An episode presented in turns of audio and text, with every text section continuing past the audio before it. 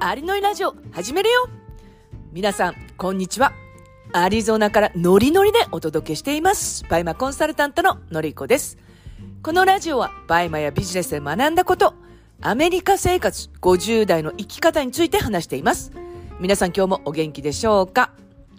えー私はですね、今、なる、えーオンライン動画スクールの準備をしていて、えーようやく、え今月の30日から、え募集をスタートします。えーなるは完全初心者から月収10万円を目指すスクールなんですけれど、本気で人生を変えたいって思ってる人に飛び込んできてほしいんですね。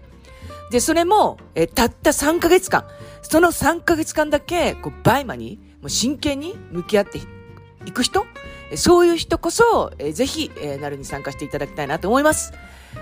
で、えーこの、えーポッドキャストの詳細に貼ってあります、LINE に登録していただいて、えーそこで、なるっていうふうにメッセージを送っていただければ、えー詳細の方を、えーお送りしたいと思います。で、今日は、モチベーションを上げる言葉って決めてますかっていう話をしたいんですね。で、えーこれって、最近、うんえーコンサル生とか、あとは、まあ、えーネオとかナルとか、ちょっとネオナルって似てるんですけれど、まあ、生徒さんとこう話していて、で、結構モチベーション下がってるなっていうふうに、まあ、あの、おっしゃる方多いんですね。で、その理由っていうのが、やっぱりその何かをこうスタートして、で、例えば半年間、えーネオですと半年間ですので、その半年間って、その半年間本当にこう走り、こう抜くっていうのって、もう相当やっぱり、あの、自分のことをこう上げていかないといけないっていうのはあると思うんですが、結構やっぱり人って半年の中の、まあ、3ヶ月経ったぐらいで、こう中だるみって言ったら失礼なんですけど、気持ちの上で、こう切れちゃうんですよね。で、初めて、すごいその、何かスタートした時って、こうワクワクするじゃないですか。もうここに入ったらもう絶対に私は頑張ろうとか、あとはもう毎日リサーチしようとか、すっごいこう、テンション高いじゃないですか。で、で、こうやってきて、で、まあ、あの、夏があって、すごいこう、夏、暑かったじゃないですか。で、まあ、お子さんがいる方とかっていうのは、えーお子さんと、まあ、過ごす時間も長かったと思いますし、で、その後、今度9月に入って、まあ、学校が始まったりとか、あとはその通常の生活皆さん戻りますよね。でも9月って、こう連休があったりして、またなんとなくこう生活のこう、ペースっていうのがこうつかめなかったりして、そうすると、こう連休が終わったぐらいから、頑張ろうって思うんですけど、こうなんかモチベーションが、こう完全に上がっていかないっていう、まあそういうこう流れなんじゃないかなっていうのは思います。で、私も本当にモチベーションって、あの、全くそう下がらないわけじゃないですし、もちろんそのバイマをもうガチでやってた時は、あの、まあガチでやってたっていうか12時間ぐらいやってた時ってのは本当にモチベーション下がってましたし、で、毎日こんな何時間もやってて、もう売れない時もあったので、もう全然売れないとか言って、そういう時っていうのはかなりそのモチベーションっていうのは下がったんですね。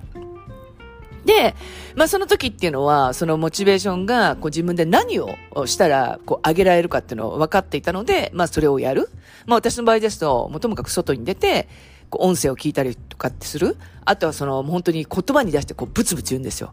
で、それが私のストレスのまあ解消っていうか、モチベーションが上がるっていうことだったので、それこそ本当に家を出て、えー、1時間ぐらいこうぐるっとこう歩いて、こう戻ってくると、もうそこでパソコンをスッと開けると、こう元に戻るみたいなとこがあったんですね。で、でも、長期的にやっぱり、こう、モチベーション下がっちゃう時ってあると思うんですよ。で、私はその、バイマ始めてから、その長期的っていうのは、まあ、なくなりましたけれど、そのバイマを始める前っていうのは、やっぱり長期的に、こう、モチベーション下がっちゃう時とかあったんですね。もう本当その時とかって、もう、家から一歩も出ないで、あの、ネットフレックスとか、あとは、日本の、ドラマとか見て、なんか家で一日ゴロゴロしてるみたいの が結構あったりしましたね。うん。でも今もうほとんどそれないですけれど。で、まあ、あの、もちろんその人ってやっぱり、そのモチベーションを上げるのに、まあ、いろんなやり方あると思うんですね。私みたいに、こう、外へ出て、で、1時間歩いたら、こう、スッキリするとか、あとは何かアクアビクスをやったりすると、戻ってきたら結構そのバイマに向き合えるとかっていう、いろんな、まあ、やり方あると思うんですね。で、その、なんですかね、こう、長期的なっていうよりも、本当短期的に、そのお家の中で、これをやったらすぐにモチベーション上がれるみたいなのを、まあ、見つけるのはすごくいいかなと思います。で、それともう一つ、モチベーションを上げる言葉っていうのを、まあ、ご自身の中で決めた方がいいと思うんですよね。で、私、えっと、これ、いつのちょっとツイッターだったか覚えてないんですけど、あの、ダルビッシュ選手いるじゃないですか、あの野球の。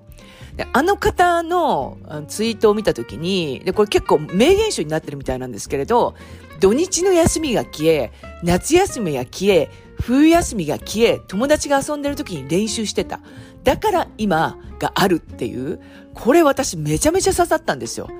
だって、あの、ダルビッシュなんて、選手なんて本当にそうじゃないですか。もう、あの、子供の頃から、やっぱりその、休みに練習をしなければ、今そのね、プロ野球選手として活躍ってできないですよね。で、これは、あの、スポーツの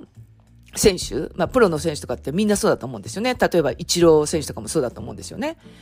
な、だから、やっぱりそういうなんか、この言葉を見たら、こう、モチベーションが上がるとか、あとはその自分の中で、なんでしょうね。その、なんか一つだけでもいいので、そのキーワードを決めて、その言葉を口にしたら、パソコンを上げるとかってことですよね。で、私は、その、なんかモチベーション下がってる時に、こう、パソコンを開ける前に、あの、私はこれから、えー、例えばリサーチをやりますとか、人気順リサーチをやります。って言ってパソコン開けたりするんですよ。っていうのは、その、やる前に何か一言言うと、自分がなんか行動できるみたいなのがあって、そこでこうリセットされるんですよね。